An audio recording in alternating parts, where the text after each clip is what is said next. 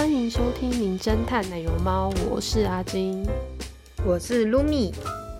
我们会一起讲述真实犯罪案件和相关科普知识。节目可能包含血腥、暴力、性犯罪等内容。如果你对这类题材感到不适，请勿收听。十五岁以下也请由家长陪同才能收听，谢谢。好，今天是由我来讲述案件。先再次麻烦听众朋友可以追踪我们的 Instagram， 可以比较及时看到案件相关的图片资料哦。然后要先警告大家，今天的案件受害者跟加害者都是未成年人，所以如果对儿童受害的情节感到敏感的话呢，请斟酌要不要收听这个案件的部分哦。我们今天这次要讲的案件是一九九七年发生在日本兵库县神户市须磨区的酒鬼蔷薇圣斗事件 Sakakibara Sato， 又称为神户连续儿童杀伤事件。案件内容很长，先在这边感谢日本版的维基百科还有 S 调查的会员影片志祺七七对于凶手自传的阅读心得，还有报道者的一篇特别报道，这些参考资料我都会之后都会放在节目资讯栏给大家看。这次事件的凶手当时才十四岁，在身份被揭露以前呢，都用少年 A 这个称呼出现在媒体，所以在我讲述的过程中我都会叫他少年 A。 后续我们再来说一下他身份被揭发的近况。根据相关资料描述呢，少年 A 生长的家庭背景相当普通，成员有爸妈还有两个弟弟。少年 A 并没有受到什么特殊的身体或心理虐待，不是什么常见的连续杀人犯典型的那种家庭。不过他跟家人的感情似乎比较淡薄一点，跟两个弟弟也没什么交流。对，总之就是一个很普通的家庭这样子。根据少年 A 的自述，他自己内心崩坏的开始呢，是在国小五年级的时候，外婆生病过世。因为在他心目中，外婆才是唯一无条件爱他的那个人，他跟外婆就是非常的要好这样。当他接触到外婆的死亡后，觉得这个世界只剩下孤独的自己了。少年 A 就很想念外婆，所以他常常去外婆的房间。有一次无意间，他找到外婆的电动按摩器，就是用来按肩膀啊什么按脚那些，他于是呢就很就拿在身上就是到处乱按这样子。然后结果他不小心按到生殖器的时候，意外在疼痛中体验到了初次射精，从此就沉浸在性跟那种伴随罪恶感的那种行为然后兴奋感之中。没想到就在同一年，他们家有一只柴犬叫佐助也过世了。少年 A 就觉得他同时失去了两个最爱的家庭成员，而且对于大人的冷静感到不谅解。例如说，他爸妈会把佐助的饲料就是倒在佐助的碗里面去喂野猫，他就觉得说这样子很不尊重佐助。当然以我们现在就是成年人的就是心态来看，他们可能是想说剩下的那些遗物啊可以去帮助其他流浪动物嘛之类的，我不知道。但是对于那时候还年纪很小的少年 A 来说，他觉得这对佐助来说是一种呃类似背叛啊，然后觉得很冷酷的行为。到这边为止呢，这些说辞都是少年 A 在自传里面描述的，是不是真的我们就给大家自己评论咯。因为他对大人的反应感到疑惑跟愤怒，所以他开始就是思考死亡的意义是什么。在这个时期，他会开始有一些虐杀动物的倾向，例如说抓阔鱼啊青蛙什么的去解剖。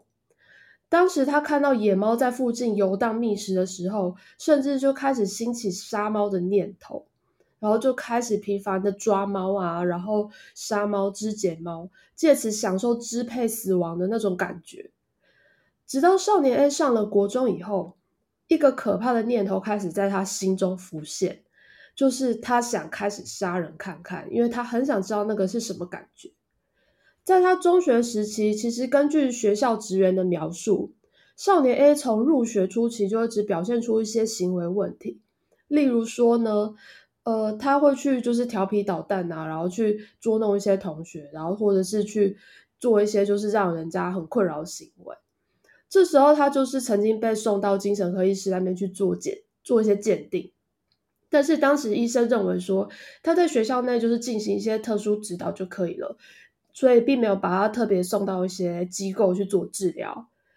学校那时候开始对针对少年 A 做一些重点指导，那他们甚至觉得说，诶，他的行为好像有一些开始改善了。但尽管如此，部分的里面的老师就觉得说，如果在我们学校发生了什么事件，那犯人可能就是第一个就会想到少年 A， 这样的想法就是仿佛烟雾般就笼罩着那些教职员这样子。接下来我们就开始讲述少年 A 的一连串犯行。他这个酒鬼强吻圣斗事件，它其实分成三大事件，那最可怕的那个事件我们到后面再讲。我们现在讲一下第一事件。第一事件发生在一九九七年，其实这三个事件都发生在同一年。第一个事件是在二月十号下午四点左右，在神户市须磨区的路上，有两个小学女孩被一个持着橡胶锤的人殴打，那时候其中一个人受到重伤。根据其中一个女孩描述，犯人穿着西装外套，还背着学生书包。女孩的爸爸跟附近的中学，也就是当时少年 A 就读的学校，要求说希望能看学校的那些学生的照片，去指认说到底是哪一个人攻击他女儿。然而学校那时候拒绝这个要求，所以女孩的爸爸就跟那个警察局报案，就希望借由警察局的力量去请学校让他们指认犯人，但是最终不知道为什么并没有获得许可。后来一系列案件曝光后，就是到了这三个事件全部发生完，然后抓到犯人以后，那时候呢，大众就批评当初的学校说，诶，如果校方当初就让那个女孩去指认的话，说不定事件二、事件三就全部都不会发生。甚至有些人觉得说，学校是不是在为凶手做庇护呢？总之，这就是当时的社会舆论这样子。第二事件发生在同一年的三月十六日的中午，大概十二点二十五分左右，在神户市须磨区的公园内，少年 A 接近一名小学四年级的女孩，叫做山下采花。他就问女孩说，诶，这附近是不是有洗手间啊？你可以带我去吗？那山下采花就很好心的就带她到附近学校的厕所里面。少年 A 就跟她说，诶，你把脸转过来一下好不好？我要谢谢你。但是当山下采花转过身的时候，他就用一种叫做八角漩涡的金属锤子重击了采花的头部，然后就现场就逃跑了。原本山下采花那天傍晚要跟哥哥还有爸妈在家里用餐，结果没想到念国中的哥哥刚练完棒球回家，就发现家里一片黑暗，只看到爸妈留下手写着字条说，妹妹受伤出事了，我们在医院。后来哥哥连忙拜托邻居带他到医院探望妹妹，满心祈祷妹妹能康复。但很不幸的，山下采花在同三月二十三日因为脑挫伤死亡。此外，在三月十六号，也就是山下采花被攻击的同一天的十二点三十五分左右，也就是采花被攻击后的大概十分钟后，在距离案发现场大概两百公尺的地方，有另外一个小学三年级的女生看到了少年 A， 因为少年 A 她觉得自己被目击了很危险，所以她就用一把十三公分的小刀刺向女孩的腹部，刀刃就贯穿了她的胃，停在一个主要大静脉的前面一点点。假如刀再往前一点刺穿血管的话，就有可能会造成生命危险。那不过还好，这个小女孩她就是在手术过过后就是保住了一条命，大概住院了两个两周后才出院，而且在手术中就是输了 一点八公升的血，但还好最后这个女孩是活下来了。那这个第二事件呢，总共造成两个无辜的女孩一死一伤。但少年黑他一开始也很慌张，想说会不会自己就被抓了，因为毕竟有人看到嘛，有人目击了自己。但后来这个事件他即使上了新闻，后来却诶他发现诶我自己怎么还好好的，警察也没有来找我，就好像是做了一场梦一样。根据他自己的描述呢，他觉得自己跟外在的世界是切开来的，他这时候感受不到真实感，也完全没办法体会别人的心情。在这种矛盾跟接近疯狂的想法中，少年 A 于是犯下了更骇人听闻的案件，也就是我们接下来要讲述的第三事件。在同一年的五月二十四日，按捺不住杀人欲望的少年 A 在中午过后骑着单车在路上寻找目标，骑了十分钟后，他在一个小学北侧的道路人行道上遇到了一个小男孩。这个男孩叫做土司纯，我们接下来就用小纯来称呼他。小纯这时候是小学五年级，才十一岁而已，他是当地一个放射科医师的第二个儿子。对，那小纯他其实就读于学校的资源班，他跟少年 A 的弟弟其实是同班同学，所以小纯曾经来他们家玩过，就是跟他弟弟。那他其实从就是间接的一些资讯得知到，因为小纯对他们家的乌龟，池塘里的乌龟很有兴趣，他就间接知道说，诶，小纯其实喜欢乌龟耶，所以他就决定用这个来当做诱饵。在案发这天，小纯大概在下午一点多出门，准备去他阿公家玩。那少年 A 就是他就是骗小纯说，附近的坦克山就是有一个有一座山丘，然后他们绰号把它称作坦克山，但它其实算是一个比较高的平台这样子，可能有点像那个哆啦 A 梦他们那个常去的那个后面的那个小山丘的那个感觉。对，他就骗他说，诶，坦克山有看到蓝色的乌龟、欸、小纯你要不要跟我去看？那就是很天真的小纯他当然不疑有他，就跟着少年 A 一起去了。这时候少年 A 心里想的是说，诶，小纯他年纪比我小，身材也比我小，我应该可以很容易的杀死他吧，所以他就更确定的要把小纯当作目标。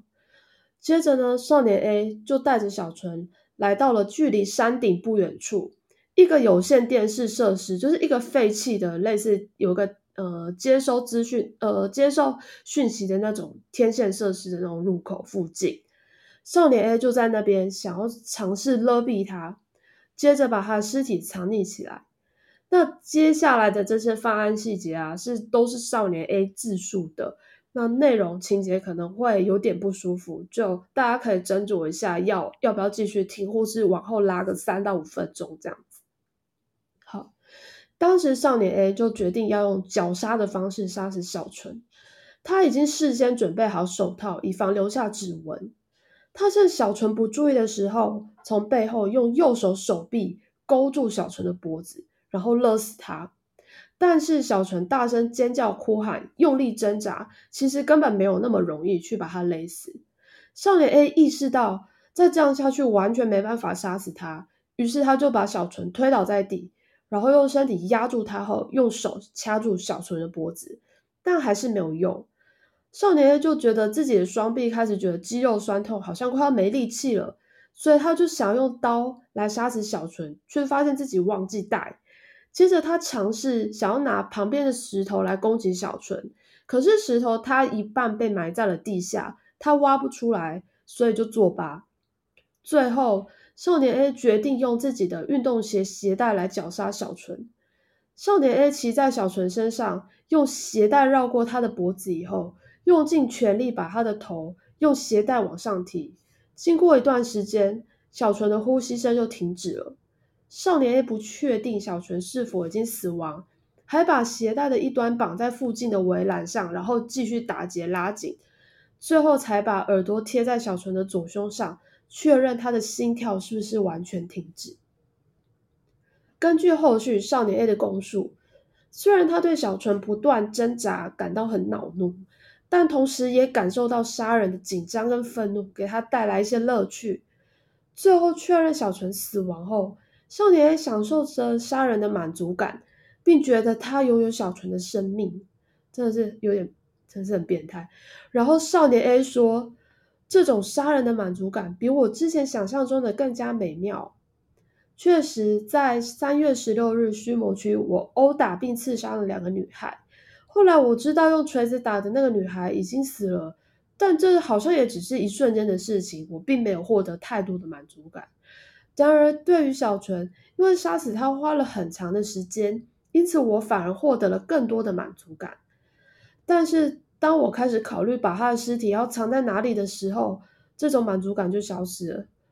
我就想说，你不要杀就不会有这种烦恼啦，到底是怎样？好，总之这就是以上就是他的自述。对，听了真是让人很不舒服。好，接着少年 A 就开始思考如何处理跟隐藏尸体，他就往四处看了一下，发现诶天线设施中的铁皮建筑下好像长满了草，诶那是不是就可以把尸体藏在那里不会被看到，这样可以遮蔽视线，所以他就想要去把它藏在下面。但是因为那个设施就是那个建筑物啊，它外面有一道铁门，那个铁闸门它是锁着的，所以他就在想说要怎么进去，因为它入口其实是一个有点像就是锁头的那种很传统的那种锁，它其实是可以被破坏的。但他又想说如果破坏旧的锁头但是没有新的锁头换上去的话，这样很容易就被人家发现嘛，那所以他就去思考说要怎么处理这件事情。所以呢，他就在当场先留下了小纯的遗体，以后前往北须磨区的一家超市，他在那边偷了一把金属的锯子跟一个很大的挂锁。为什么要用偷的呢？一来是因为他怕自己钱不够啦，然后二来是因为他怕结账的时候被店员记下长相，所以他干脆就用偷的，就不会被人家记得。准备好这些东西以后，少年 A 再次返回案发地点，用锯子锯断了门口的锁以后呢，他就拖着小纯进入建筑物的内部，然后推到那个建筑物的那个地板下，就是那些有长草的地方。他注意到小纯的一只运动鞋掉在建筑物附近，所以他就把它捡起来放在尸体旁边，最后把锯子藏在落叶下，更换了入口的新锁以后下山离开。在这之后呢，少年 A 还跟没事一样去找朋友玩，然后傍晚六点过后才回家。那天少年 A 的母亲刚刚说，诶听说那个住附近的小纯好像失踪了耶，然后少年 A 还很敷衍的回答说哦是哦这样子。少年 A 那天晚上呢没有吃晚餐就上床睡觉了，不过他通常会在半夜就醒来，当晚也是这样子一如既往的就半夜醒过来。这时候呢，他开始回想那天发生的所有事情，他突然灵光一闪，想到了那把锯子，他就想说如果用它来斩断头部，享受切断头部的手感，那会是怎么样呢？所以在有这种丧心病狂的想法以后，他又接着联想到他之前杀过的一堆猫，然后他其实有把那些猫的头把它切掉，但是因为猫很容易用一把刀就可以切断，所以他想尝试就是切断人类头部的感觉是什么呢？所以他就再次计划明天要再去坦克山执行这个任务，可真是非常可怕。同时在这天的晚上八点五十分左右，小纯的家人就正式向兵库县的警察署报案，并且开始了搜索行动。在五月二十五号案发隔天的一大早，少年 A 就出门执行他的计划。他考虑到砍断颈部可能会有大量的血液流出来，所以他还特别了准备两个大的黑色塑胶袋。此外呢，为了事后可以运送那把锯子去丢，他也携带了他的旧书包还有一把小刀，就准备去装东西这样子。根据检察官陈述记录中，他说我骑着自行车直接前往坦克山，但根据少年 A 父亲的供述，中午左右呢，他父亲在北须磨合作社的自行车停车场遇到少年 A， 他当时朝着一个叫做比布罗斯的方向骑去，但其实坦克山跟比布罗斯这两个地方它是在相反的方向，所以对于此说法呢，父亲最后也表示不太确定自己的记忆是什么。会特别提到是因为说后续有一个冤狱说就是跟这些就是不太确定的证词有关系，所以我就先在这边先跟大家讲一下这件事情。好，接着我们来讲少年 A 他回到了坦克山案发地点。少年 A 把小纯的遗体从地板下再拖出来，那时候少年 A 一心想着要砍断小纯的头，但是他并没有特别兴奋的感觉，因为小纯那时候眼睛其实是张开的。后来接受侦讯的时候，警察问少年 A， 当你看着小纯的遗体跟眼睛还有脸的时候，你难道没有对砍断头这件事情感到一丝犹豫或抗拒吗？结果少年 A 回答说并没有，因为小纯是我杀的，那具遗体是我的作品。对，就是非常听起来非常丧心病狂这样。好，接下来这段也很可怕，而且有点变态，所以听了会很不舒服，请斟酌或是再快转五分钟这样。少年 A 就开始尝试用锯在小纯的遗体的脖子上左右锯了两刀，就是把切口显露出来。少年 A 一边用左手按住小纯的额头，然后继续切割头部，最后拉着头皮把头部从身体上拉开。在这个过程中，少年 A 供述说，当我意识到自己正在切断一个真正的人的头部的时候，有一种很刺激的情绪。接下来呢，他把小纯的头放在地上，一边欣赏，然后一边想，这不可思议的画面是我创造出来的耶。那甚至他，据他所述，他还满足到就是射精，就、哦、真的好不舒服。然后少年 A 突然想到，遗体可能残留着灵魂啊，为了消灭灵魂，而且小纯看起来那个有点昏昏欲睡的眼睛让他感到不太舒服，所以他还用他带的小刀刺入了双眼，然后多次切开双眼皮，然后用从就是把刀子然后从嘴角就是分别向双耳的地方切开。他还想着说要带回带回杀人后的战利品，于是尝试切下舌头，但由于已经僵硬了，所以他切不动，所以并没有成功。他还尝试喝了小纯的血，然后说有一点金属的味道这样。然后关于这个喝血的行为，他在后面自己的描述是说，因为我的血已经被污染了，喝了纯洁孩子的血可以净化那些污秽的血液，因为我对于杀了无辜的小孩而满足的自己觉得有点厌恶。对，这是他后来的说辞啊。少年 A 随后前往一个池子附近，叫做入角池，寻找藏匿小纯头部的地方。池塘边有一处长出树木的地方，刚好有个洞穴。他就从书包拿出装着小纯头部的塑胶袋，然后把头露出来以后呢，放在上面，近距离再观赏了一阵子，期待说，诶，把头放在一个新的地方，会不会让我带来新的感动呢？但事实上并没有。所以他大概看了大概两三分钟以后呢，他就再次把小纯的头放回塑胶袋，藏在树根下的洞穴里面。用来切断头部的锯子则被抛弃在一个公园旁边的池塘里面。后来侦讯的时候，警察问他，你那时候怎么不考虑去拿小纯他身体的部分呢？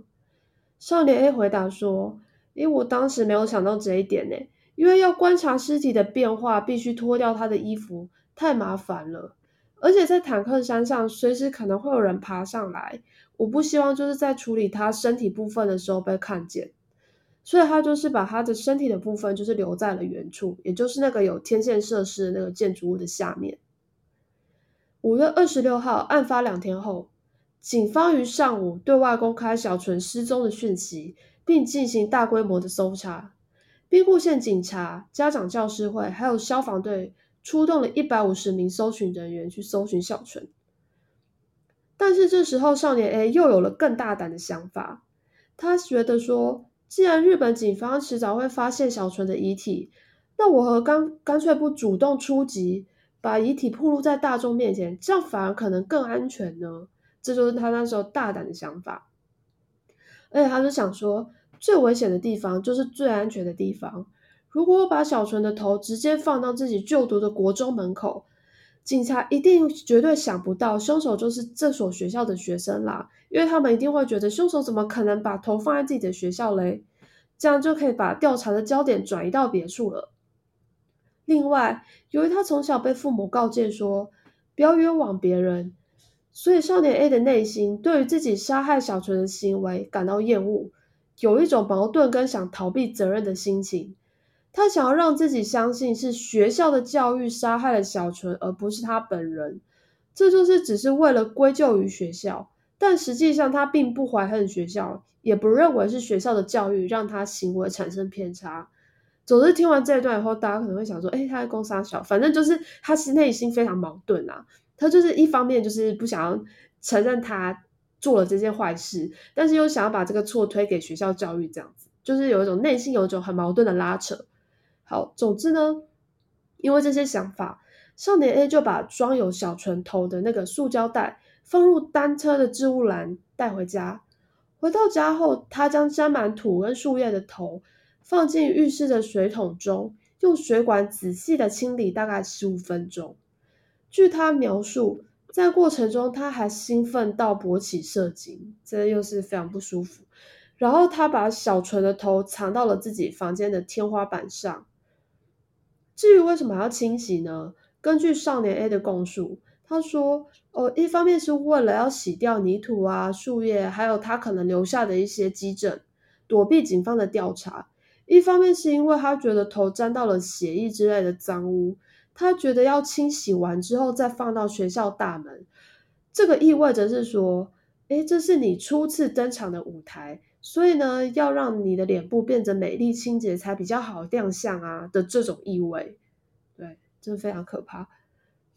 但是呢，只是把头放在学校门口还不够哦，少年 A 想了其他的方法扰乱调查。因为他发现小纯的嘴巴微微张开，他灵光一闪，想说何不塞一封信在里面呢？所以当晚他用力的回想着读过的书里面的用具，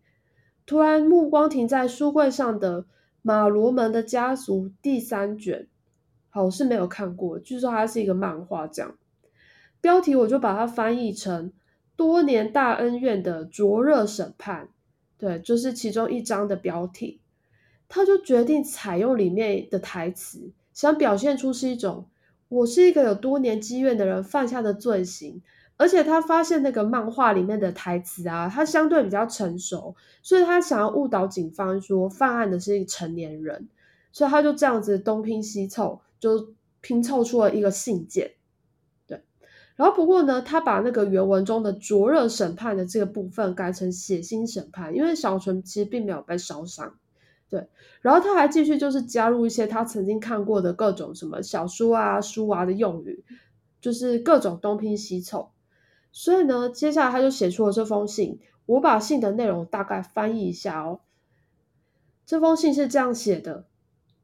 游戏就要开始了，愚蠢的警察们，试着来阻止我吧！杀人让我感到非常愉快，我无法抗拒看到人的死亡。用死亡来制裁肮脏的蔬菜吧，用流血来制裁我经年累月的怨恨吧。这封信的署名是 school kill， 学校杀死之酒鬼蔷薇。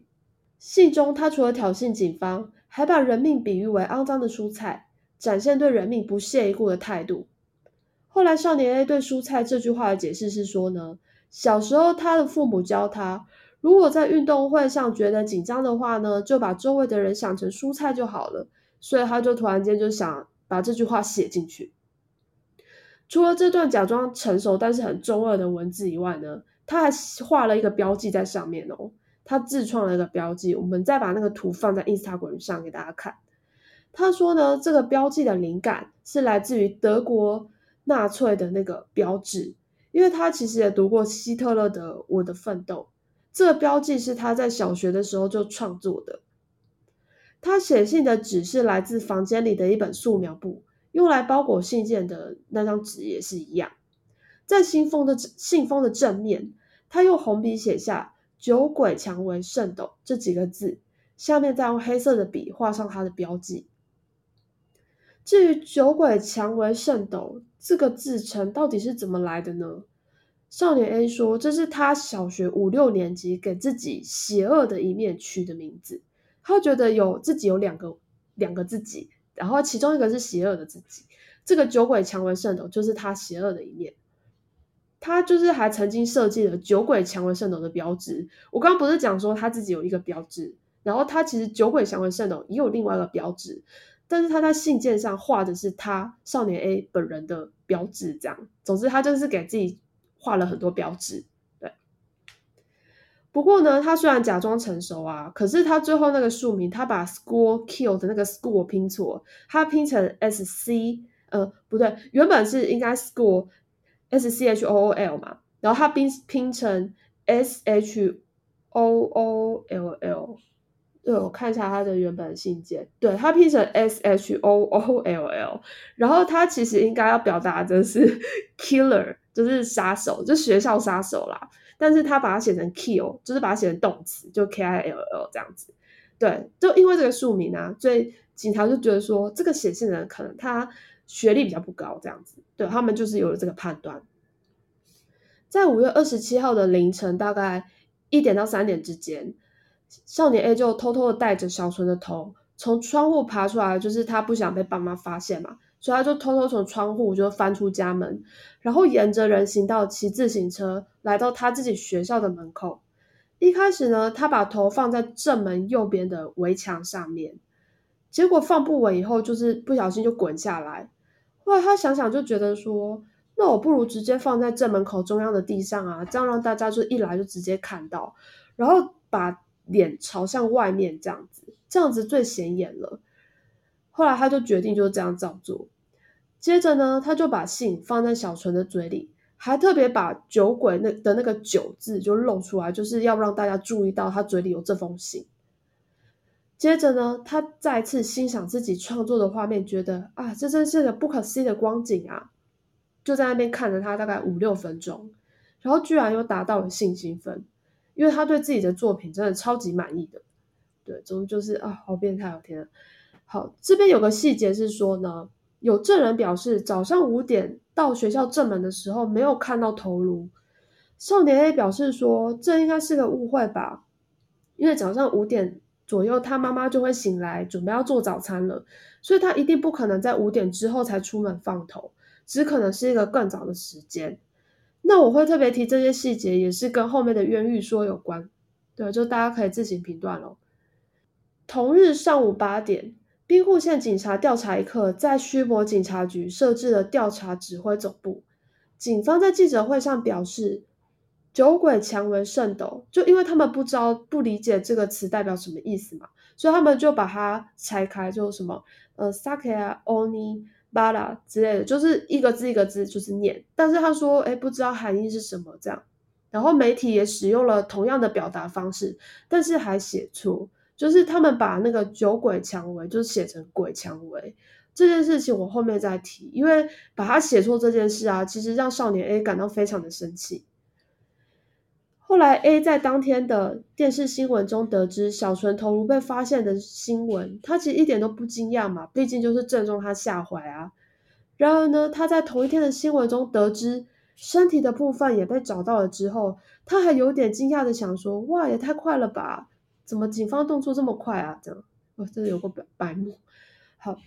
少年 A 在事件发生前就有阅读报纸的电报纸的那个节目栏还有社论的习惯，还有电视新闻这样，那这次当然也不例外。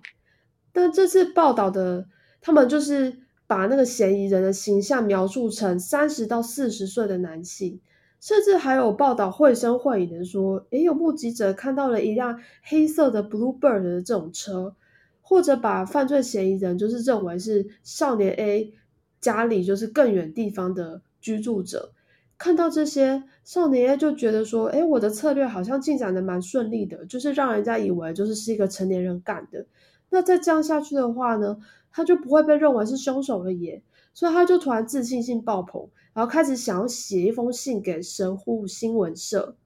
就神户新闻社这样子，所以他就想要写一封声明书。在写这封声明书的时候呢， A 就开始想象了这个凶手的形象，就他要模拟一个人设啦。他就想着说，这是一位三十多岁的男子，曾经在高中时期加入棒球队，他没有父亲，母亲对他实施严厉的斯巴达教育，在学校里孤立无助。他曾在学校相关的工作场所工作，但后来被解雇了，现在和身体不好的母亲一起生活。由于在学校遭受了欺凌，他开始觉得自己是一个透明的存在，并对于强制义务教育心怀怨恨。他患有被害妄想跟自我就是自恋的倾向，对社会感到愤怒，暗中想着复仇。其实这一段是他自己想出来的人设，但是后面他说那个透明的存在啊，其实他是他真的自己内心的想法这样子。好，然而 A 他说呢，他他其实这时候也承认说，他在这个阶段就是变得过度自信，就是他后面回顾的时候再讲了啦。他就说，呃，老实说，我变得过度自信了。虽然我认为如果写新的信件，警察会辨识出我的笔迹，但我自己却低估了警察的笔迹鉴定能力。我想，也许是因为这个被捕的吧，真是失败了，但我无能为力。对，那据根据调查人员表示，起初由于信件是从许多书籍中摘录的，所以其实原本很难分辨。但一旦发现了少年 A， 就他们后续就是锁定了少年 A 以后，调查了他曾经写的一些作文跟一些文件之后，就很快的发现了相同的笔迹跟一些语法，所以就是有一些参考价值。关于对于 A 的作文，还有两封犯罪声明信的笔迹鉴定，但是鉴定结果是存在相似的笔迹，但无法百分之百判定是同一个人写的。那这件事情其实也有一点点重要，所以我提出来是因为它跟后面的冤狱说也有点关系。总之呢，就是这些文件鉴定起来是很有可能是少年 A 的笔迹没错，但没办法百分之百的确定。好，那接下来呢，这封信到底写了什么呢？那我就因为那封信真的很长，就是我会把原文就是放在 Instagram 上，就是有一张照片，全部都是用红笔写的一个照片。这封信的内容我就大概翻译，如果大家想看原文的话，也可以去日文的维基百科，就是有完整的文字内容这样。好，我开始念这封信的大致上的翻译。致神户新闻社，不久前我无意中打开电视，听到记者错读我的名字，说成鬼蔷薇 Onibara， 解读他人名字错误是极度侮辱的行为。自我存在的那一刻起，这个名字就已经存在了。从出生开始，我从未被人以自己的名字好好的称呼过，才会把切断的头放在中学正门口引人注目。我本可以安静的享受杀人的快感而不被人发现。我会刻意引起关注，是希望被承认为一个真实存在的人。同时，我没有忘记对施行义务教育的社会展开报复，因为这种强迫性的教育让我成为了一个透明人。但仅仅是报复的话，只是放下了一直以来扛着的重担，并不能得到任何东西。所以我向唯一的朋友咨询，他说，如果你想要有价值的报复，可以将你的兴趣、存在的理由和目的融入到杀人中，当做一场游戏来享受，就可以创造出属于你自己的新世界。受到他的话影响，我就开始了这场杀人游戏。即使到现在，我也不知道为什么自己喜欢杀人，这可能是我的天性。只有在杀戮中，才能从日常的仇恨把自己解放出来，获得安宁。只有别人的痛苦能够减轻我的痛苦。我无法忍受自己的名字被侮辱，难道警方想要掩盖我的存在吗？我要赌上性命，把这场游戏玩到底。因为如果被捕的话，我很有可能会被绞死。我期望警方以更大的愤怒和执着来追捕我。如果以后再有人读错我的名字，或让我感到厌恶的话，我将在一周内摧毁三棵蔬菜。如果认为我只是一个只会杀害儿童的幼稚犯罪分子，那你们就大错特错。最后呢，少年 A 他还这在这封信的最下面的中间写上，我有能力杀死一个人两次，然后旁边还画了横线这样子。对，这就是这封信大概的内容。那前面我们有提到说，在案件侦查的过程中，警方刚开始怀疑凶手是大概二十或三十，然后到四十岁之间的男性嘛。但侦查期间呢，少年他其实有多次被盘问哦。部分调查员就在阅读过有关少年 A 的报告书以后，对少年 A 开始起疑。因为我们前面也有提到说，他在他的国中其实算是一个有点问题人物的这个存在，对，所以他们其实有注意到少年 A。再加上少年 A 是三月的那个就是小女孩的那个凶杀案的在那个凶案附近的发现的嫌疑犯，加上有线索指出说，这个学生有曾经频繁出没在案发现场附近，所以警方最后就锁定了少年 A， 开始做秘密调查。然后跟学校索取少年 A 的笔迹去做鉴定。接着呢，他们再把之前二月受到袭击的女孩，就有存活下来的女孩，就是拿少年 A 的照片去给他们指认，然后女孩就指认出来了。所以警方就怀疑少年 A 跟这个第三起案件也有关系。在六月二十八日晚上七点五分左右，年仅十四岁的少年 A 被怀疑杀害小纯还有侵害他人身体，就是攻击其他女孩的这个嫌疑被逮捕了，并发现了部分的凶器。在他被捕之后呢，他很快的承认他在三月十六号杀害了山下采花的这件事情，还有袭击其他女童的事情。至于就是杀害小纯的事情，他其实并没有一开始就承认。这件事情在日本社会造成了非常大的冲击。那时候警方还认为说，小纯被杀害的方式还有凶手写的字条不禁让人想起一九六零年代旧金山的黄道十二宫杀手。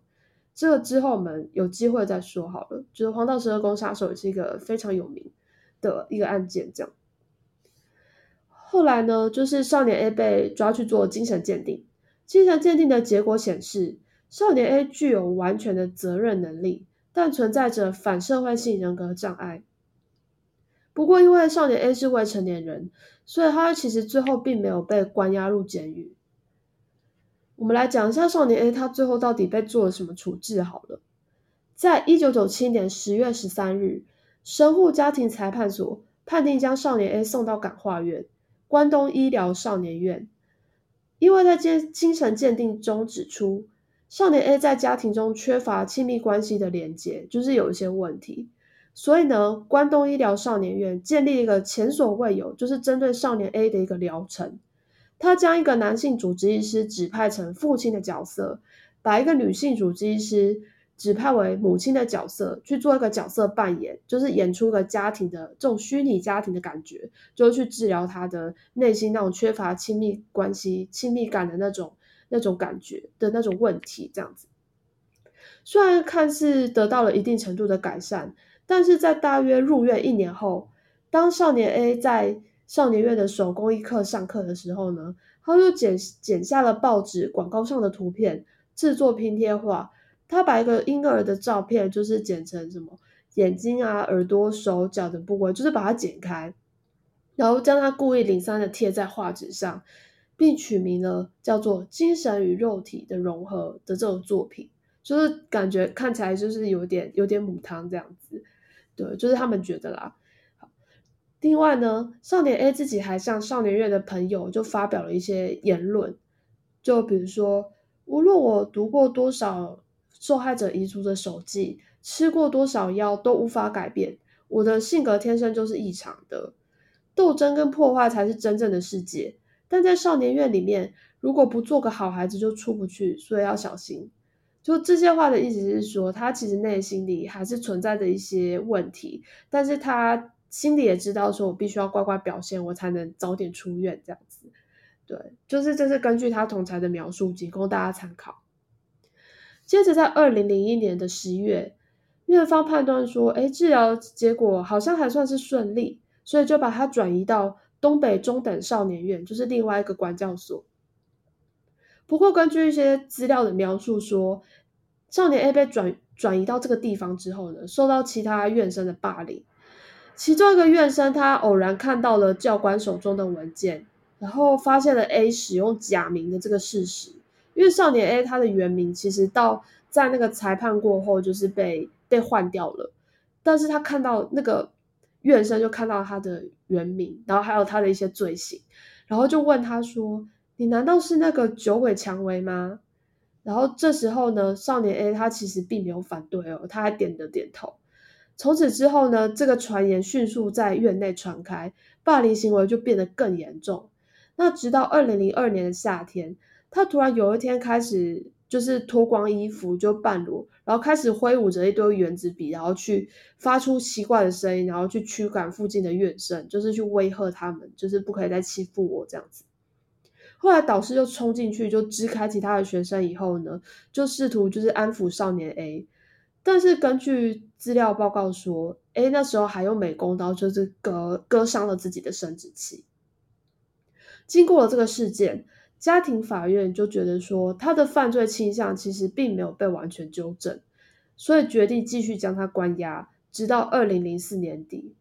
不过其实他在二零零四年年初三月十号比预期的时间还早很多，这时候已经成年的少年 A 就已经出院了，就是提早出院这样，重新踏上了返回社会的道路。另外呢，日本法务省这时候也向受害者的家人就说少年 A 假释出院的这个消息。接下来我们来讲一下少年 A 的后续。出院后的 A 这时候其实已经不是少年了啦，所以我们就叫他 A。 他就是当然是整个就是改名换姓，然后把自己的那些相关的证件就是都重新就全部重弄，就重新开始这样。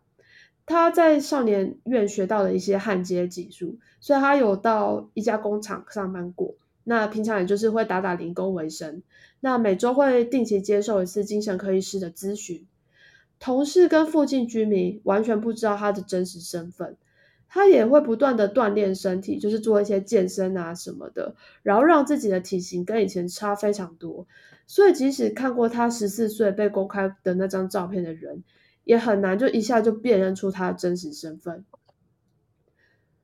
嗯，当时提早让少年 A 出院，也引发社会上的质疑声浪。因为其实从前面的事件，就是前面的资料来看啊，其实 A 某些行为，就是在少年院的行为，其实也并没有得到完全的控制，所以那时候其实就是社会上有很多质疑的声音出现。接下来我们来讲一下 A 他出书的这件事情。在二零一五年六月十号，当时已经三十二岁的原少年 A 出版了一本手记，叫做《绝歌：神户连续儿童杀伤事件》，由太田出版社发行，首版发行量为十万部，但是后来其实就一直二刷三刷，然后当时据说热卖了二十五万部。当时呢，他一开始找的出版社其实是另外一家，可是另外一家出版社他其实拒绝出版。那他其实那本手记里面啊，据说把他犯罪的手法写的巨细靡遗，非常恐怖。那出版社曾经要求就是他要修改这样，但是他不愿意改，他想要就是原汁原味的出版，所以后来他才找到了就是呃愿意帮他出版这本书的出版社这样子。受害者家属后来知道这件事情以后，当然是表示强烈反对啊，但是这本书就还是出版了。在近畿地区，一些书店跟公共图书馆决定不要摆放那本书，因为就是出现了抵制的声浪。由于在全国就是许多图书馆决定不要采购那本书，日本图书馆协会就是还发了声明，就是呼吁全国的各图书馆说，在购买该书的时候呢，不应该受到社会就是外部压力的影响，保持固有的自由判断，因为毕竟他们是一个言论自由的民主国家，所以他们觉得说，如果你图书馆自己想买的话就买吧，就是就不用在意社会的抵制的声浪，因为毕竟也是有人想要看那本书，就他们的概念是这样啦，就是我只是讲出来给大家自己评断哦。不过当然我们情感上是很难接受这件事就对了。那至于这本绝歌的内容大概写些什么呢？因为我其实不想要花钱让让少年让 A 赚版税啦，所以我就是从网络上尽量去找了一些读后心得，去推敲一下说它内容大概在写什么，就感谢这些读书心得，就让我们可以了解一下这本书的内容。那当然如果你真的觉得很有兴趣的话，也是可以去买来看看，但我自己是暂时先不想要做这件事情这样子。好，这本绝歌主要是在描写他犯案前后的心路历程以及犯案的经过。前半是在讲他的成长过程，他察觉到自己的虐待倾向，还有一些异常的性癖好。另外呢，他也沉迷于恐怖片，还有连续杀人魔的故事，最后成为了真正的连续杀人犯。他就是在描述这些他的成长的一些心境，这样子，到底为什么他会变成这样？接下来在犯后，他在少年院的期间又是另外一个阶段。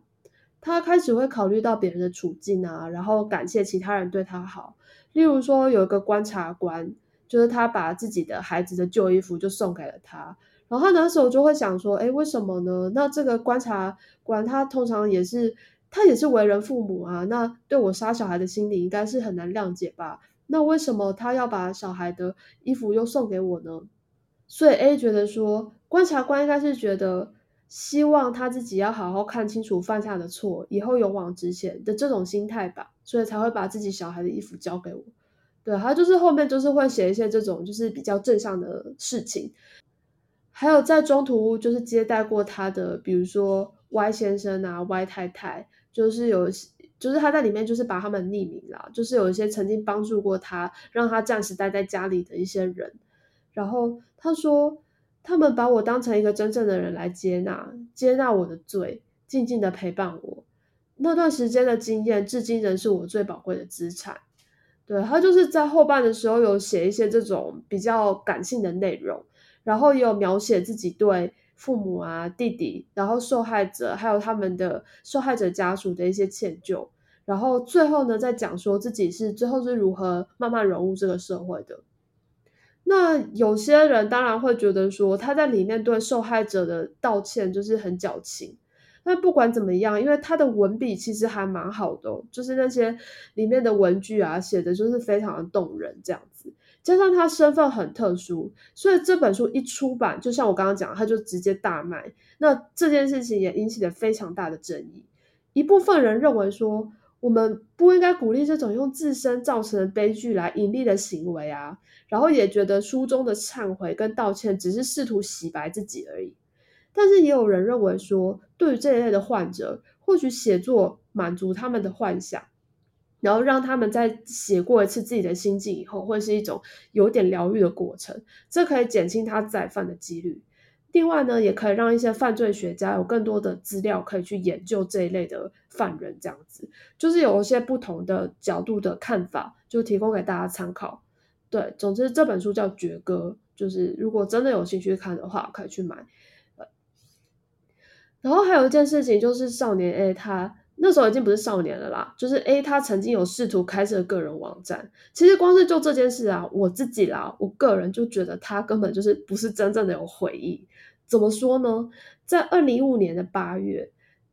那个 A 就是以本人的名义寄了信函给很多报章杂志媒体，跟他们说诶我那个原少年 A 的官方网站要开咯这样子，然后请媒体帮他宣传。然后接着呢他就是自己开了自己的公示网站，标题叫做无法忍受的透明存在，然后在首页上呢包含了他自己的一些个人资料啊就简介，然后还有他的那本书叫绝歌的那个宣传广告文这样。而且哦那个他寄给那些报章媒体的信啊，他其实高达二十四张 A 四 纸，就超多的，就超过两万字。但是根据资料啦，里面主要的内容都是在讲他自己关于他自己的事情，就例如说因为我的名誉现在好像有点恢复咯，还有一些出版那些那本书的相关事项，完全没有提到对受害者家属的道歉或是任何反省。所以这也是为什么很多人觉得他的那些在书里面的道歉就是一种矫情这样子。对，专家们指出呢，那个网站体现了 A 对他人真的缺乏同情心，而且还非常自满的就是想要展示自己的独特性。随后因为各种社会舆论的抨击，那个网站就在二零一六年底关闭了。但是呢除了这个网站以外啊，他甚至还就是开始了就是那种有料订阅，你知道吗，就是那种你付费订阅然后他就会寄给你邮件的那个服务哦，就是他自己就是就是他那个标题要写什么原少年 A 的 Q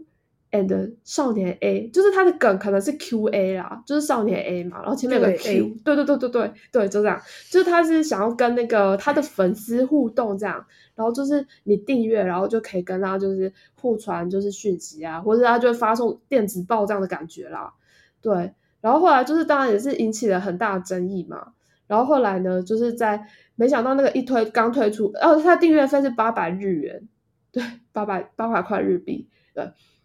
但是呢这个服务后来就被冻结了，对，就是根据那个日本一那个那一家网络服务公司说呢，因为这违反他们的使用条款，所以他们就把这个账户冻结，对，所以就就其实很短命，对。但你就可以从上面的这两件事情想说，少年少年 A 这时候也不是少年啦，就是 A 他到底是真的在反省吗？那这个就留给你们评断咯。我个人是觉得我个人是觉得没有啦，对对对，但这也很难讲。对啊，就是总会做这种事情的、啊、哎，好，那除了少年 A 以外，其实其他人相关人员也有出书哦。在其实就在事件发生的那个当年的年底啊，被害人之一的山下彩花的母亲就写了一本书，叫做《彩花，谢谢你给予的生命力量》。那书中就在讲说一个失去女儿的母亲如何从绝望中再度振作的这个心路历程，然后引起读者极大的回响。然后在隔年十二月呢，为了回应读者，他又再出了第二本书，就感谢女儿继续就是传递这些勇气啊，这些力量给大家这样子。那大家还记得另外一个被害者就是第三案件的那个小纯吗？那他的父亲他其实也出了一本书，那书中谈到了儿子的成长过程，还有事件发生后的一些惊慌等等。那最重要的是他在谈少年法中对于被害者家属一些不公平的规定，这个我们后面再讲，就是我们再来讨讨论一下日本的少年法的部分。对，总之这三本呢都是变成畅销书，那读者大部分都是以正面的情绪来看待，就是这三本书，就是被害人家属就出了这三本书这样子。那我自己是还没有看，但这三本我就是应该会比较有兴趣，之后会去找来看一下这样子。至于爵哥的话，我就呃，我就再想一下这样。好，但是呢，在隔年彩花的母亲出版第二本书之后呢，一直以来案发以来都沉默的少年 A 的爸妈，他们其实也写了一本书哦，叫做《生下少年 A 以后，父母的悔恨手札》。书中详细的记载了少年 A 的生活，然后还有他们事件前后少年 A 的状况。在书中其实并没有，大家并没有看到说这个家庭有什么很特别的问题哦，反倒像是呈现出一个正常然后很平凡的家庭氛围。所以这本书一出来，当时其实就引发了一阵恐慌。为什么呢？因为大家就会想说，奇怪，这么为什么这么一个正常的家庭会教出这种小孩呢？就是为什么会长出这种小孩呢？因为他爸妈其实感觉没什么特别的问题这样子。所以这本书出版以后也是畅销了，好像五十万吧，然后这些版税他们都有把它捐给了被害人家属。对，这是那个呃少年 A 的爸妈出的书的部分。对，那此案件到底对社会造成什么影响呢？我们现在就要来讲咯，就是被害人的人权问题，尤其是在这个事件爆发后引发了广泛的关注。在所谓少年事件中啊，他们其实甚至连加害者的住址、真名都不会告知受害者的家属哦，审判是非公开的，所以甚至受害者的家属可能完全不知道发生什么事情哦，甚至也不知道就是法庭上做了什么事实认定。这意味着说，失去孩子的父母无法知道自己的孩子经历了多少痛苦，是否留下了什么遗言，甚至连他们眼睛是否闭着都不知道。这个呢，这些话其实是小纯他爸爸叫土尸手他的出版的书里面写的一些文字，就是听起来就是非常心痛。而且呢，即使加害者撒谎或是对受害者进行进行诽谤，受害者方面也无法完全反驳或否定哦，因为他们就根本不知道他讲了什么话嘛。即使有处罚，受害者方面也无法了解其内容，受害者基本上就是完全被排除在外的哦，就是关于这个审判。被害者了解事情的唯一情况，居然就是透过透过媒体耶，就是他们可能要等媒体报道才能得到第二手消息。但同时，被害者还有他们的家属也需要忍受媒体在外二十四小时跟监，因为媒体其实大家就是会有好奇心，然后就是会想要跟着他们看他们发生什么事情，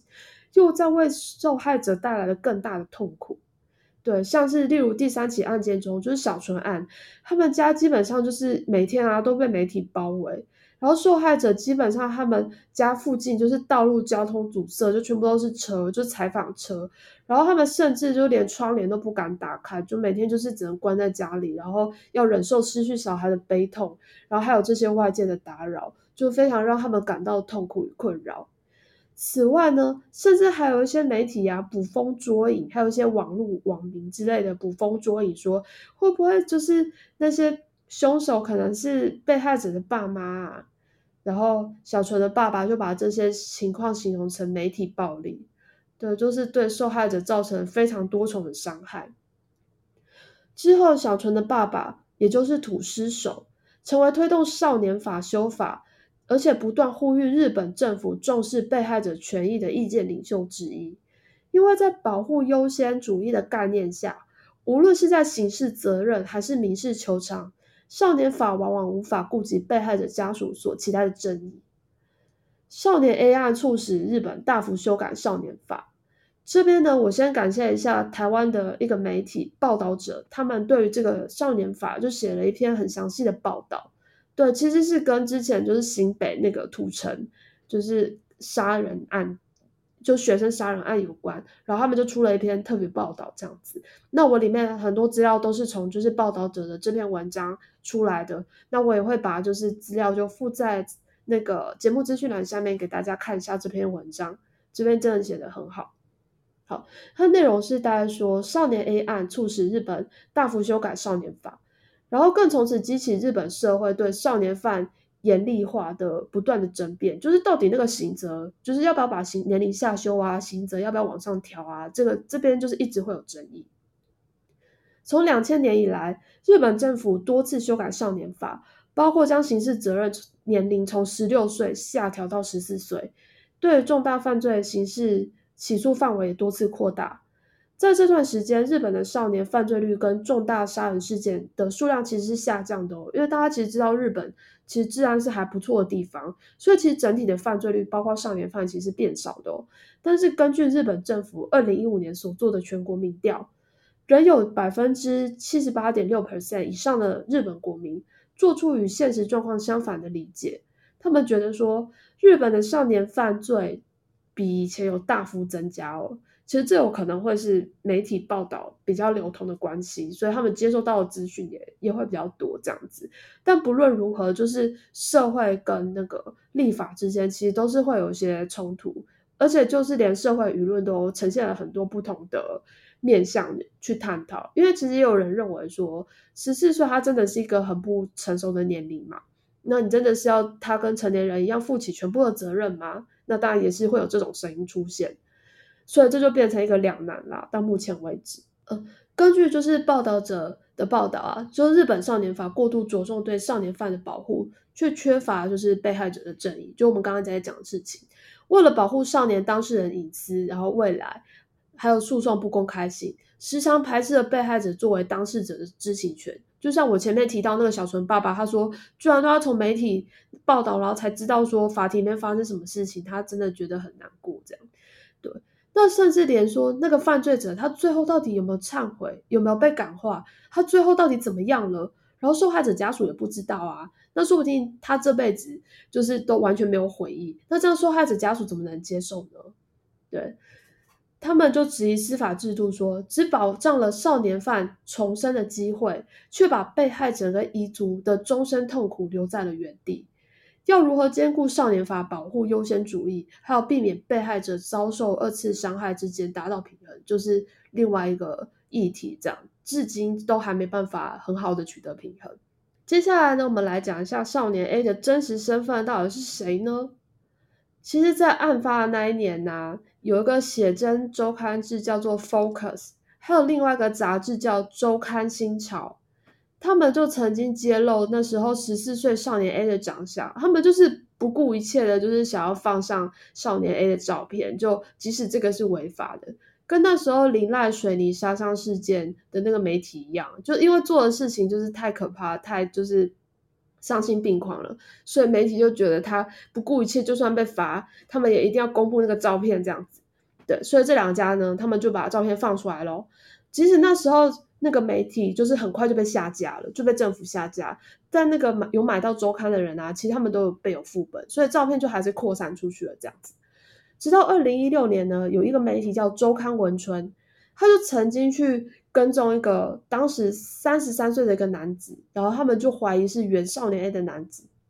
然后他们持续跟踪了他很久以后呢，还拍下了他的长相。后来少年 A 的姓名就是被揭露叫做东胜一郎，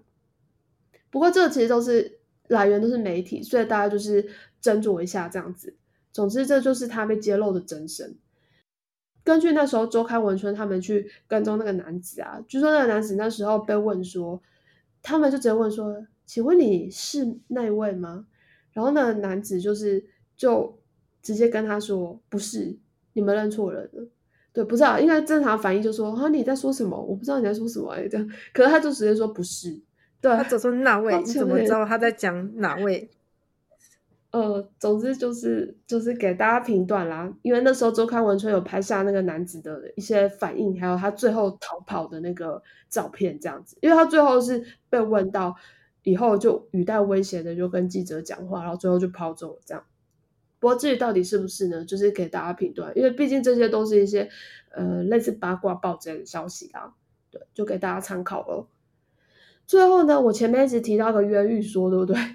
就事发至此，就是其实还是有人觉得这是一个冤狱哦。对，来跟大家讲一下为什么呢？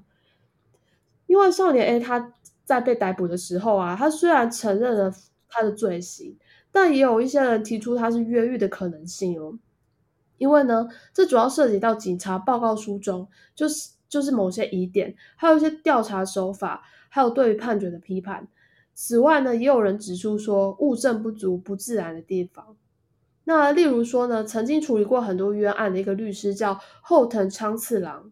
还有一个有一本书就是，呃，他有写一本就是关于那个神户杀伤事件的书的一个作者叫熊谷英彦，还有少年 A 他就读中学的那个时候的那个校长，他们都觉得说这会不会有可能是一个冤案？以下是他们的其中一些论点，大家可以听听看哦。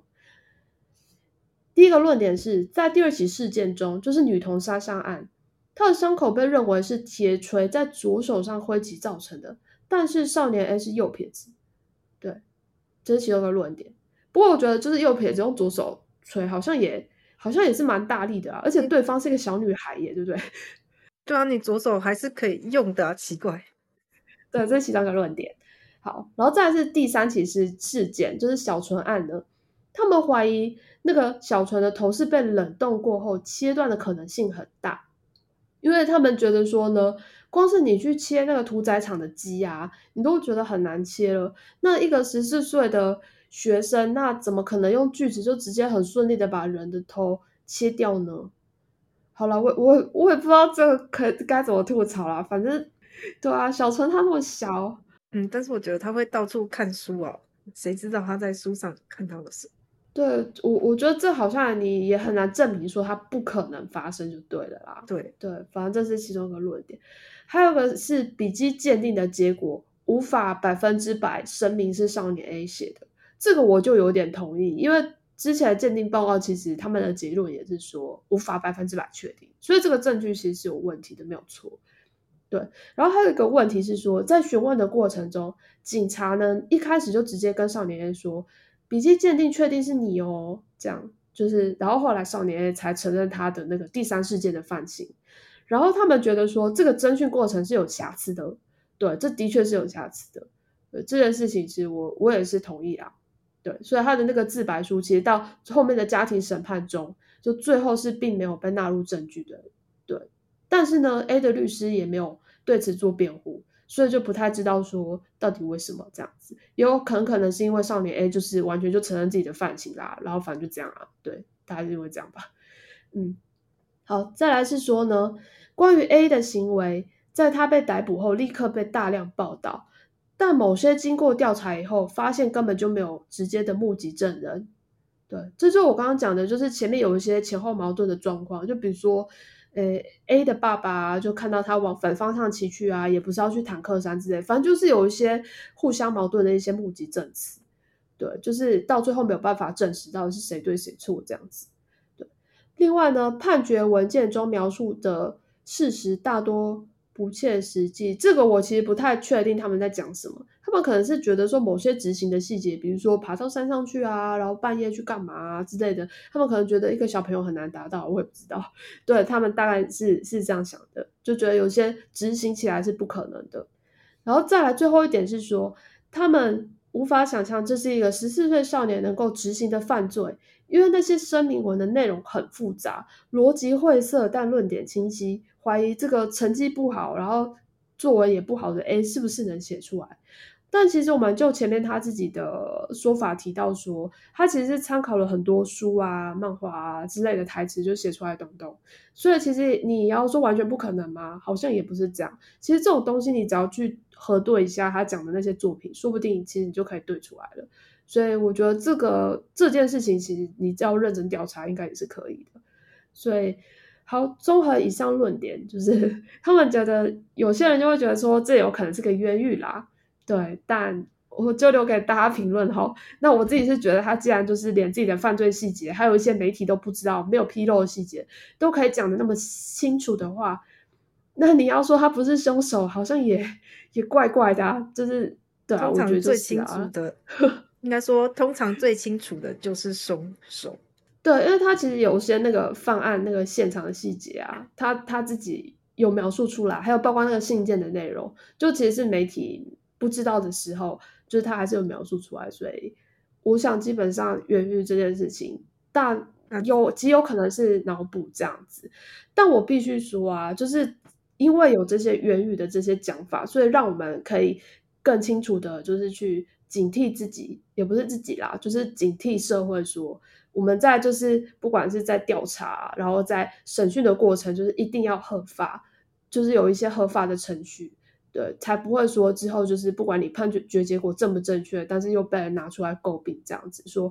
甚至有时候你真的可能在这些事情环节上有一点点疏漏的话，就真的会造成冤案，这是有发生过的。所以这个冤案说就是会提醒我们这些细节，但至于它真的是不是冤案呢，我个人觉得不是啦。好，总之就是今天的酒鬼蔷薇圣斗案件就是事件的始末，就非常的长，就对，分享给大家。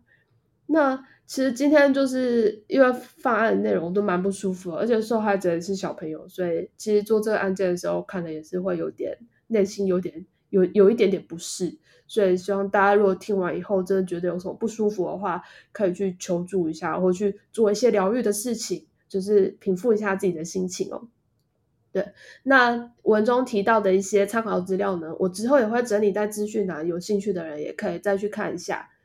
那其实今天的案件有让我想到一部韩剧、欸、叫做《少年法庭》，是金惠秀演的，你有看过吗？少年法庭没有，我一直想要去看，在 Netflix 上有，呃，我推荐你去看，好像有很多，它是有用很多韩国的真实案件，对对对对对对对，他的确很多都是真实案件改编，然后而且你呃在里面，因为那个主角啊，他他是那个他其实是一个少年法庭的法官，然后他是那个金惠秀演的，我很我很喜欢他，我觉得他演技很好。对，他就是一个很痛恨少年犯的一个法官，然后在这些过程中他其实有去帮忙调查一些事情，虽然我觉得他做的事情很像检察官在做的事啊，我觉得就是有点想要吐槽，但是不管怎样我觉得他剧情是好看的，就是至于那些法庭的那些合不合理、嗯、我觉得是另外另外一个事啊，我觉得是一个很 minor 的缺点，但这部戏本身我是很推荐的，因为他其实在也有探讨了一些就是少年犯啊，然后对他们嗯，那些被害人啊，他们的处境到底是什么？然后为什么这些少年犯会变成这样？对，然后有时候看了真的会很生气啊。不过我还是很强力推荐这一部戏，我觉得跟今天看到那个我今天讲的这个案件啊，然后看完的结果就是那个心境有点异曲同工之妙。对，大家可以去看看。今天的案件就讲到这边咯。露米有什么 comment 吗？他是一个很喜欢写作文的人。大家要看他写那么落落懂的东西真的是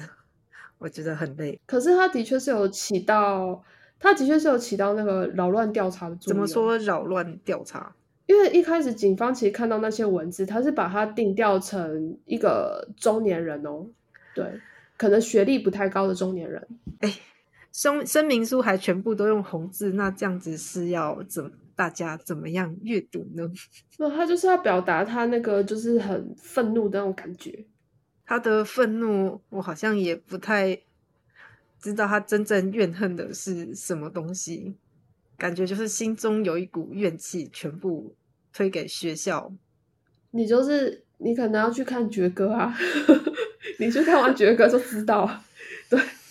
虽然我不想看，但是我不想我不想看，那你可以看。对，我不想看啊，我不想、哦、我不想知道不好意思。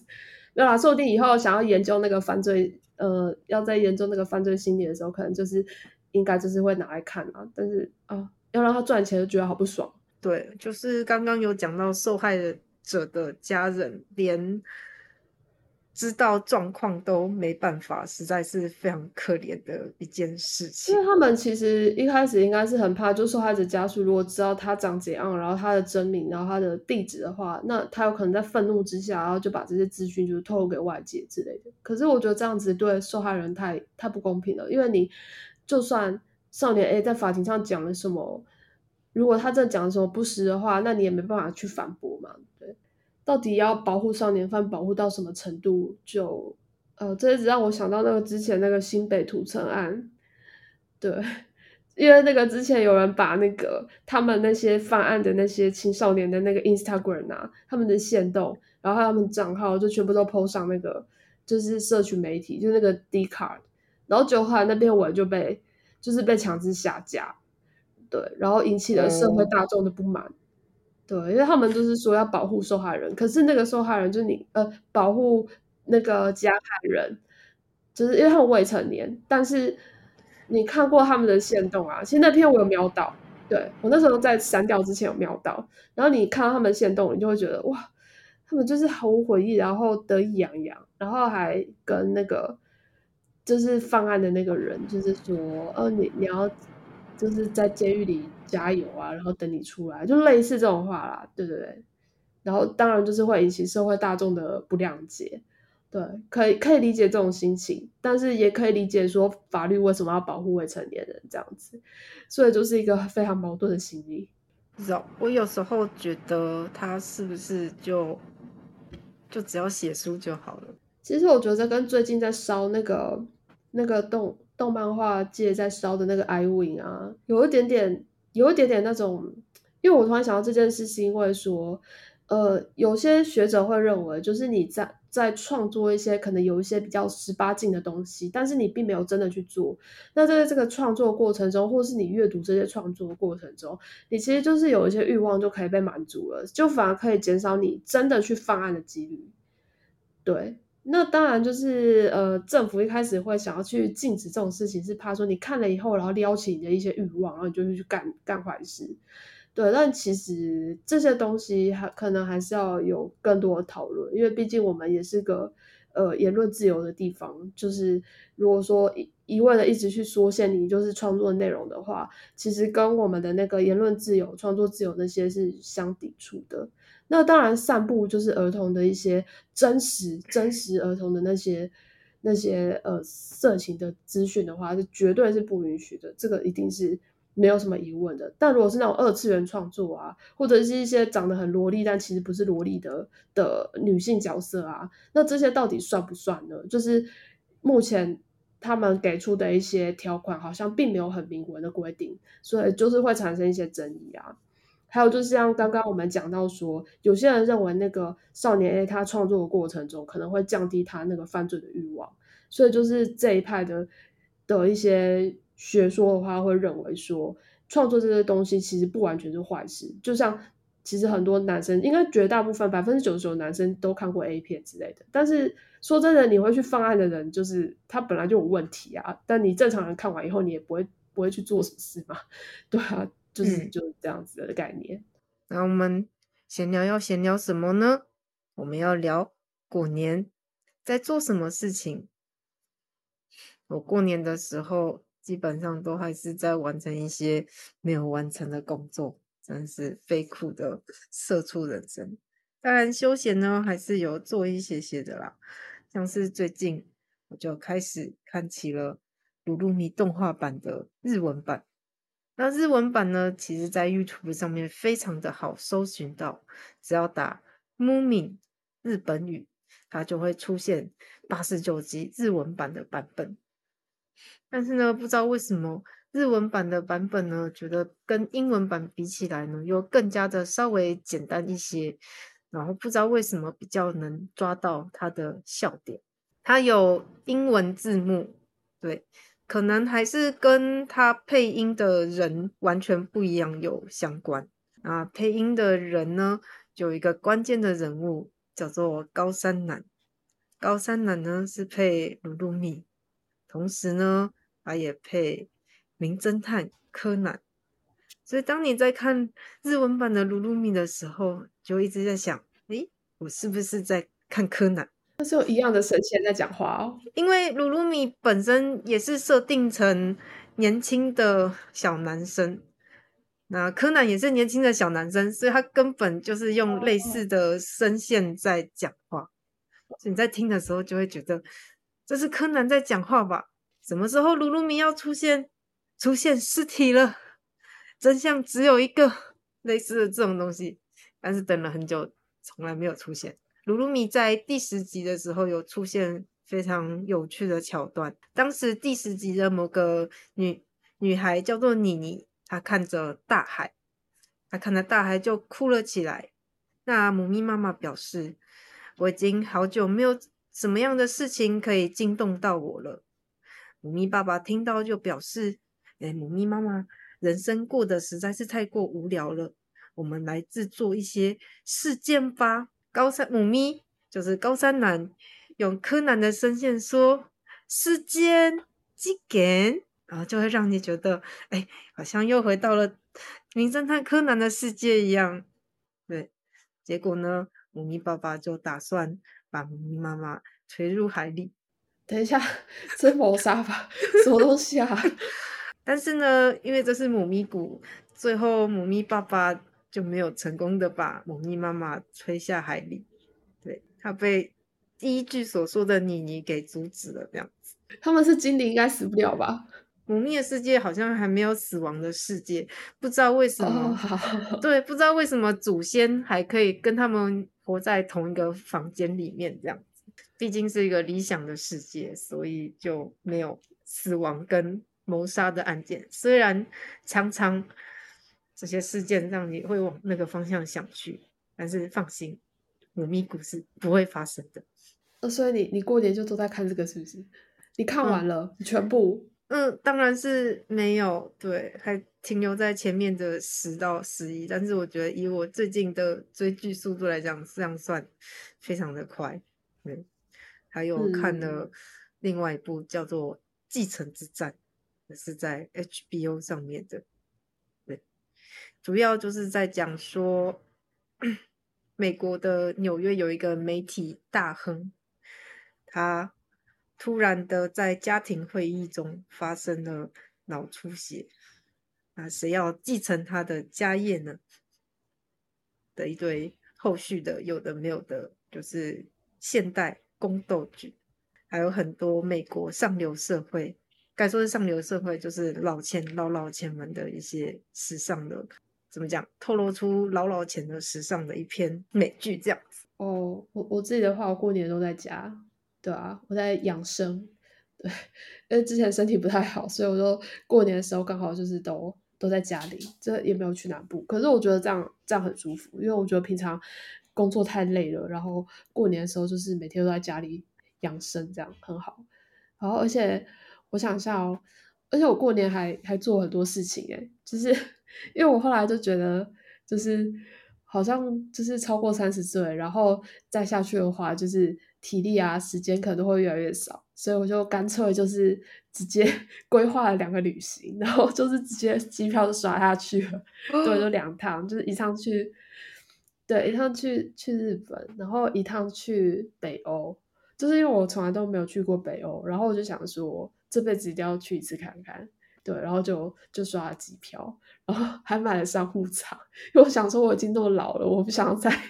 我已经没有办法再在那个挤了的挤进去舱，这样子我会下飞机的时候我就会就会死掉这样子，对，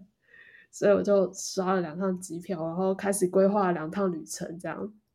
对，就觉得还蛮充实的，因为其实是之前啊，就是。就是身体就是出了一点状况，然后再加上就是职场就是被一个很击败的前辈就弄了一下，然后就心里就很不爽，然后对，就觉得人生苦短，就是要早点就是想做的事情赶快去做，不然就是之后时间只会越来越少，然后你体力也只会越来越差而已，对啊，然后空赚那些钱有什么用？对，而且就是过年前啊，就是我有看了一本书，就叫做《别把你的钱留到死》，对，就是《Die with Zero》这样，就是这本书之前很红哦，这阵子很红，就是大家可以应该畅销书榜可以看得到，就大家可以去看一下。对，他其实不是在鼓励你就是把钱就无就是随便花完啊，他当然不是这个意思，他只是说你在就是每个年龄阶段就是依照你自己的能力就是财务分配之类的就是做好以后呢，然后你就可以想说到底这些钱要怎么样让你的就是生命创造出最大的价值，就比如说在你最年轻啊然后体力最好的时候，那你说不定就是可以去稍微花一点点一些你可以负担起的钱，然后去体验一些事情，就是可能在你过了十年二十年后你就是没有机会再体验的事情，那这可能会对你的人生带来很大的影响，或是在你当你就是回想起这件事的时候你觉得很有价值。对，所以就是因为这些种种的事件呢，就让我开始规划了两趟旅行。对，尤其是北欧我就是一直很想去，但是以前都觉得哎，好像没时间啊，好远哦，就是很麻烦这样子，然后我就没有没有做这件事情，然后又很贵啊之类的，然后现在想说哦，存了一笔钱了，那好像可以去了，就是赶快趁现在我还有体力的时候赶快去去这样。对，而且我就是有把那个芬兰排进去，所以我应该会看到很多鲁鲁米。对，到处鲁鲁米这样子，跟下机场赫辛基机场对对对对对对对对，到处到处鲁鲁米这样，可以到时候去去看一下鲁鲁米。对，然后也是有追一些当季的动画啦，不过这就没什么特别了，反正就是当季最有名的动画继续看这样子，就是我福利脸啊什么的，反正就继续追啊。还有迷宫饭，迷宫饭，对，嗯，我觉得迷宫饭好看，很好笑，就是需要一些生活太苦闷了，需要一些精神的寄托。对，总之过年就好好休息。对，我连这次年菜都是买买冷冻的，然后回来就是简单的弄一弄，然后就请家人来吃一吃，然后就就这样。对，就很舒服，也不用就是搭高铁，也不用去其他地方就人挤人。对，就是每天在家快乐躺平。说是闲聊一下就是过年的一些事情，虽然有点无聊但对啊，好无趣的过年。没有啦，可是我自己心里觉得很开心啊，因为我最喜欢什么事都不要做但是有个时间身心可以得到休息是非常重要。哎，怎么办，我觉得我们闲聊怎么越来越厌世了嗯，我们不是本来人设就有厌世这个这个成分吗？嗯嗯，不是人设啊，是本来就厌世。对，好啊，那我们来做个 ending 吧。好的，好，嗯，今天的节目就到这边，感谢大家跟名侦探奶油猫一起研究真实犯罪。的 Instagram 账号是 detectivebuttercat， email 是一样开头加上 gmail 点 com。详情可参阅节目资讯栏，我们会固定在每周六的八点更新，大家下次见喽，拜拜。